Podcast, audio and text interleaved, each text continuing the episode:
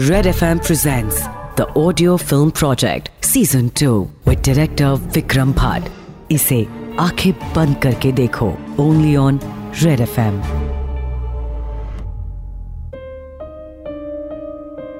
एक तरफ़ कुआँ था और एक तरफ़ खाई।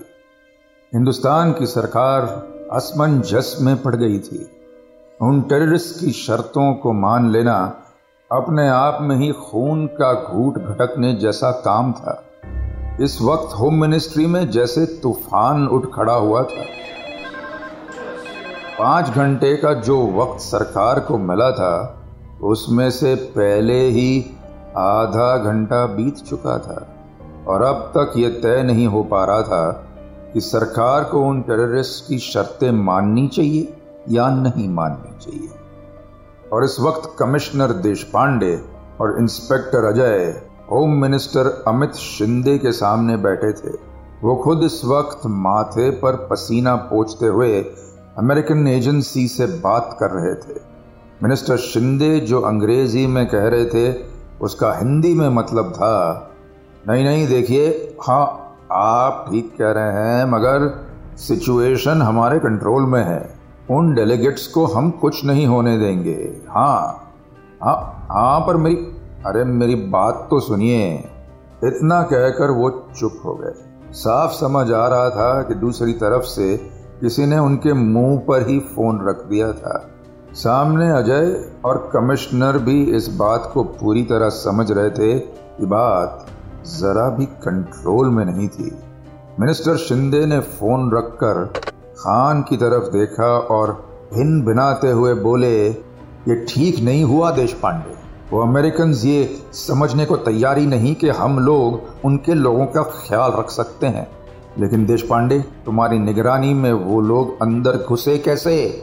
26 ग्यारह के बाद से पुलिस फोर्स को तो और भी ज़्यादा अलर्ट रहना चाहिए था ना? ये सुनकर देश पांडे ने तपाक से कहा, सर मैं मानता हूँ कि गलती हुई है, पर यह वक्त एक दूसरे पर उंगली उठाने का नहीं है, एक्शन लेने का है। पहले ही हम आधा घंटा बातों में गवा चुके हैं। सिर्फ़ साढ़े चार घंटे ही बचे हैं, सर। जिसके अंदर तैश मोहम्मद को यरवाड़ा से यहाँ लाना भी पड़ेगा और उन टेररिस्ट की बाकी डिमांड्स भी पूरी करनी पड़ेगी। और अगर हमने दिए हुए टाइम में ऐसा नहीं किया तो हर पाँच मिनट में एक लाश गिरेगी, सर। यह सुनकर शिंदे के चेहरे की गंभीरता और भी गहरी हो गई। उसने घबराई हुई आवाज़ में कहा, नहीं, उन उन अमेरिकन की जान बचाना हमारी पहली प्रायोरिटी है। मैं मैं प्रधानमंत्री जी से बात करता हूँ। हमें उनकी शर्तें माननी ही होगी और कोई चारा नहीं। उन अमेरिकन को बचाना बहुत ज़रूरी है। इतना कहना ही था कि तभी अजय ने चुप्पी तोड़ते हुए थोड़ी ऊँची आवाज़ में कहा सर, आपकी बातों से लग रहा है जैसे आपको अमेरिकन के अलावा किसी और की जान की फ़िक्र ही नहीं है। आप भूल रहे हैं कि उन चार अमेरिकन के साथ वहाँ पंद्रह इंडियंस भी हैं, जिनकी जानों की कीमत उतनी ही है जितनी अमेरिकन जानों की। और सर, मुझे तो ये भी लगता है कि हम तैश जैसे खतरनाक टेररिस्ट को नहीं छोड़ सकते। इनफैक्ट अगर हमने उसे ऐसे ही छोड़ दिया तो हमारे दुश्मन देश के लिए हम मज़ाक बन जाएँगे। और फिर वो जब चाहे तब अपने टेररिस्ट को यहाँ बेच देंगे। इसी तरह। और अपनी डिमांड्स भी पूरी करवाएँगे। ये सुनकर कुछ देर तक मिनिस्टर शिंदे चुप खड़े रहे। फिर एक धीमी सी आवाज़ में बोले, फिर करना क्या है? अजय के पास इस सवाल का जवाब तो नहीं था। और आँखों में एक जुनून था अपनी बीवी को बचाने का और उन आतंकवादियों को मुँह तोड़ जवाब देने का। जिस वक्त बाहर का माहौल और भी गर्म और तनाव से भरा जा रहा था, उस वक्त होटल के उस रूम में खामोशी पसरी हुई थी। डर से भरी हुई सांसों की आवाज़ पूरे कमरे में आ रही थी। इस खौफ से भरे माहौल में शांत बस वो तीनों टेररिस्ट ही थे। उन अमेरिकन के अलावा जो इंडियंस इस कमरे में थे, उनमें से एक और पतला दुबला सा लड़का था Gulshan Gulshan hotel green palace में ही वेटर का काम किया करता था, जो कि यूपी के एक छोटे से गाँव से यहाँ रोजी कमाने के लिए आया था। और इस वक्त ज़िंदगी और मौत के बीच हंस चुका था। उस बेचारे को तो ये भी नहीं पता था कि आखिर ये सब हो क्यों रहा था। बस वो ये जानता था कि उसकी जान खतरे में है। वो इस वक्त खामोश ही बैठा था कि तभी उसे लगा कि जैसे कोई उसे घुर रहा था। उसने सर उठाकर देखा तो सामने यूसुफ खड़ा था। उसे लगातार देखे जा रहा था यूसुफ। पहले कुछ देर तक तो उसने नज़रें चुराने की कोशिश की, मगर अब यूसुफ के कदम गुलशन की तरफ़ बढ़ने लगे थे।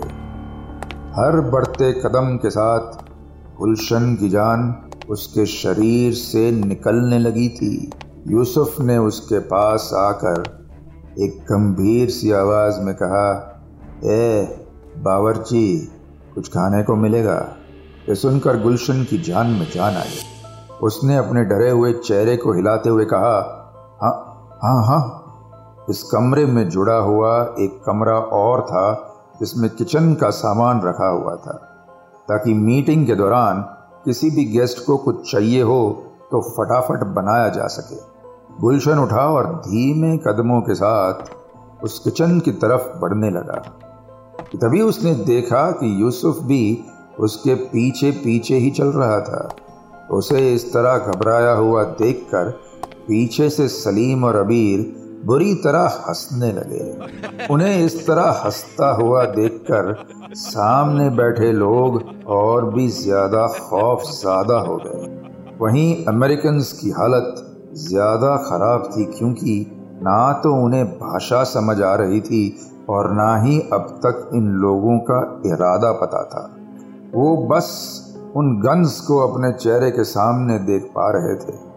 ये साफ़ था कि टेररिस्ट के लिए सामने बैठे वो लोग अपनी शर्तें पूरी करवाने का ज़रिया थे। बस, और कुछ नहीं।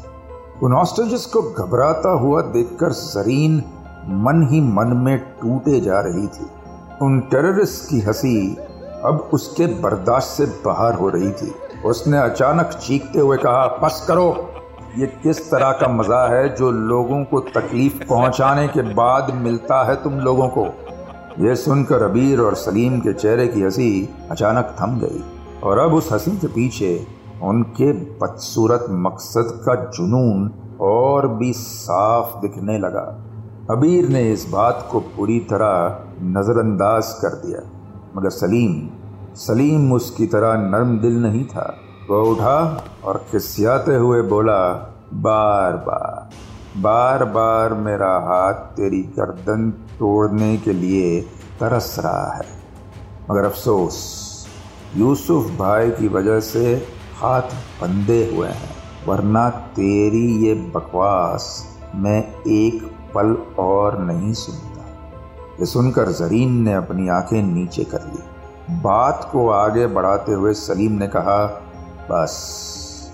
एक बार हमारे आका को रिहाई मिल जाए, कसम खुदा की तेरे जिस्म के इतने टुकड़े करूँगा कि खुदा खुद तुझे इस दुनिया में पैदाइश नहीं बख्शेगा। इतना कहकर सलीम दोबारा जाकर अपनी जगह पर बैठ गया। उसकी आँखों में गुस्सा इस कदर बढ़ने लगा था कि इसी वक्त वो जरीन को जलाकर राख कर देता मगर आग तो इस वक्त रूबी के मन में भी लगी हुई थी, जो इस वक्त ग्रीन पैलेस के बाहर एक बेंच पर बैठी हुई थी। राहुल भी उसके साथ बराबरी से मजबूर था। रूबी के मन में इस वक्त हज़ारों सवाल उफान भर रहे थे। उसने अचानक से शांति को तोड़ते हुए कहा, यार, जो न्यूज़ हमें मिली है ना, वो काफ़ी नहीं है। मतलब टेररिस्ट की डिमांड तो हर जर्नलिस्ट ने कवर की है। प्राइम टाइम शो को एक्सक्लूसिव न्यूज़ चाहिए होती है, वो कैसे मिलेगी? सोचना तो ये है। ये सुनकर राहुल ने नींद में उबासी लेते हुए कहा, क्या कैसे मिलेगी यार? मैंने तो पहले ही कहा था कि it's a bad idea unofficially तुझे कोई इंटरव्यू भी नहीं मिलेगा। एक्सक्लूसिव न्यूज़ की बात तो दूर है मेरी जान। सुनकर रूबी का चेहरा नाउमीदी के साथ झुक गया। तभी उसे एक आवाज़ सुनाई दी। आवाज़ थी, ए, इधर नहीं खड़ा रहने का। देखा नहीं? साहब आएँगे तो फिर पता चलेगा। ये सुनकर रूबी ने अपना सर उठाया तो देखा सामने एक हवालदार लोगों की भीड़ को संभाल रहा था। रूबी ने तुरंत कहा, यार, इन पुलिस वालों के पास तो सारी इंफॉर्मेशन होती होगी ना। सुनकर राहुल ने बस हामी में अपना सर हिला दिया। बात को आगे बढ़ाते हुए रूबी ने एक बड़ी सी मुस्कान के साथ कहा, अभी हर न्यूज़ चैनल को हॉस्टेजेस की इंफॉर्मेशन है। किसी को ये नहीं पता कि टेररिस्ट कौन है। अगर कहीं से हमें उन टेररिस्ट के बारे में पता चल जाए तो बात बनेगी साला। रूबी के ये बात सुनकर राहुल हैरानी में खामोश था। उसने थोड़ा खुद को संभालते हुए कहा, देख, तू जानती है ना, ये काम इलीगल है? वैसे करेगी क्या तू? हाँ? ये सुनकर रूबी ने बस इतना ही कहा वो सब तू मुझ पर छोड़ दे। मुझे पता है ऐसी इन्फॉर्मेशन इन पुलिस वालों की जेब में होती है। और अगर वही जेब में थोड़ी नोटें चली जाएँ तो कोई भी इन्फॉर्मेशन बाहर आ सकती है। ये कहते हुए उसके चेहरे की मुस्कान में एक कुटिलता थी जो राहुल साफ़ देख सकता था। जहाँ इंडिया में आज का दिन एक बुरे सपने जैसा लग रहा था, वहीं यहाँ से हज़ारों किलोमीटर दूर कोई था जो इस तकलीफ़ से राहत पा रहा था। और ये जगह थी एक दुश्मन देश की बॉर्डर के उस पार। जगह ऐसी के आसपास मीलों तक खामोशी फैली हुई थी। इस बियाबान में एक परिंदा तक नज़र नहीं आ रहा था, मगर इसी बियाबान के बीच एक बड़ा सा घर था। जिसके अंदर की आवाज़ें इस खामोशी को चीखते हुए सुनाई दे रही थी। घर के अंदर काफ़ी लोग थे। कहीं किसी टेबल पर 19 साल का लड़का बैठे बॉम्ब बनाना सीख रहा था तो कहीं हथियारों से भरे हुए बक्से ट्रक में लोड करने के लिए तैयार किए जा रहे थे। ये घर नहीं, बल्कि टेररिस्ट का एक बेस था। इसी बीच टीवी पर आ रही एक न्यूज़ की आवाज़ भी सुनाई दे रही थी। न्यूज़ होटल ग्रीन पैलेस में हुई आतंकी हमले के बारे में ही थी। न्यूज़ को देखकर उस बड़ी सी दाढ़ी और पठानी पहने हुए आदमी के चेहरे पर एक मुस्कान थी। इस आदमी का नाम था अबू सैयद जो कि इस टेररिस्ट बेस से अपने काले मकसदों को अंजाम देता था। जबकि पास बैठा हुआ एक और आदमी था, जिसके हुलिये से वो किसी सोल्जर की तरह लग रहा था। उसका नाम था जनरल अब्बास कुरेशी। चाय का कप सामने टेबल पर रखते हुए जनरल अब्बास ने कहा, मुबारक हो भाईजान, एक बार फिर हम बम्बई का सीना छलनी करने में कामयाब हो गए। ये सुनकर अबू सैयद के चेहरे पर हल्की सी मुस्कान आ गई। उसने रौब के साथ कहा अब जाकर हिंदुस्तानी सरकार के होश ठिकाने आएँगे। तभी अब्बास कुरेशी ने थोड़े डर के साथ कहा भाईजान ये सब तो ठीक है, लेकिन अगर वो तीनों अपने मंसूबों में कामयाब नहीं हो पाए तो? तैश मोहम्मद को हिंदुस्तानी सरकार इतनी आसानी से तो नहीं छोड़ी। ये सुनकर अबू सैयद के चेहरे की मुस्कान और भी बड़ी हो गई। उसने गंभीर सी आवाज़ में कहा वो तीनों नौजवान शख्स अपनी मौत को सर पर बाँध कर उस सरजमी पर गए हैं।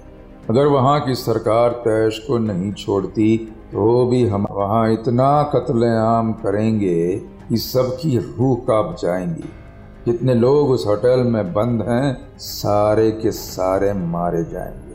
वो लोग हिंदुस्तान के मुँह पर ऐसी कालिक पोतेंगे कि अमेरिकी हमेशा हमेशा के लिए हिंदुस्तान से कट जाएँगे और फिर हिंदुस्तान में हर दिवाली बस धमाके ही धमाके होंगे।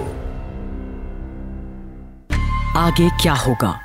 जानने के लिए tune in to the audio film project season two with director Vikram Bhatt इसे सुनिए रेड एफएम इंडिया एंड सारे लीडिंग पॉडकास्ट एप्स पर। रेड एफएम बजाते रहो।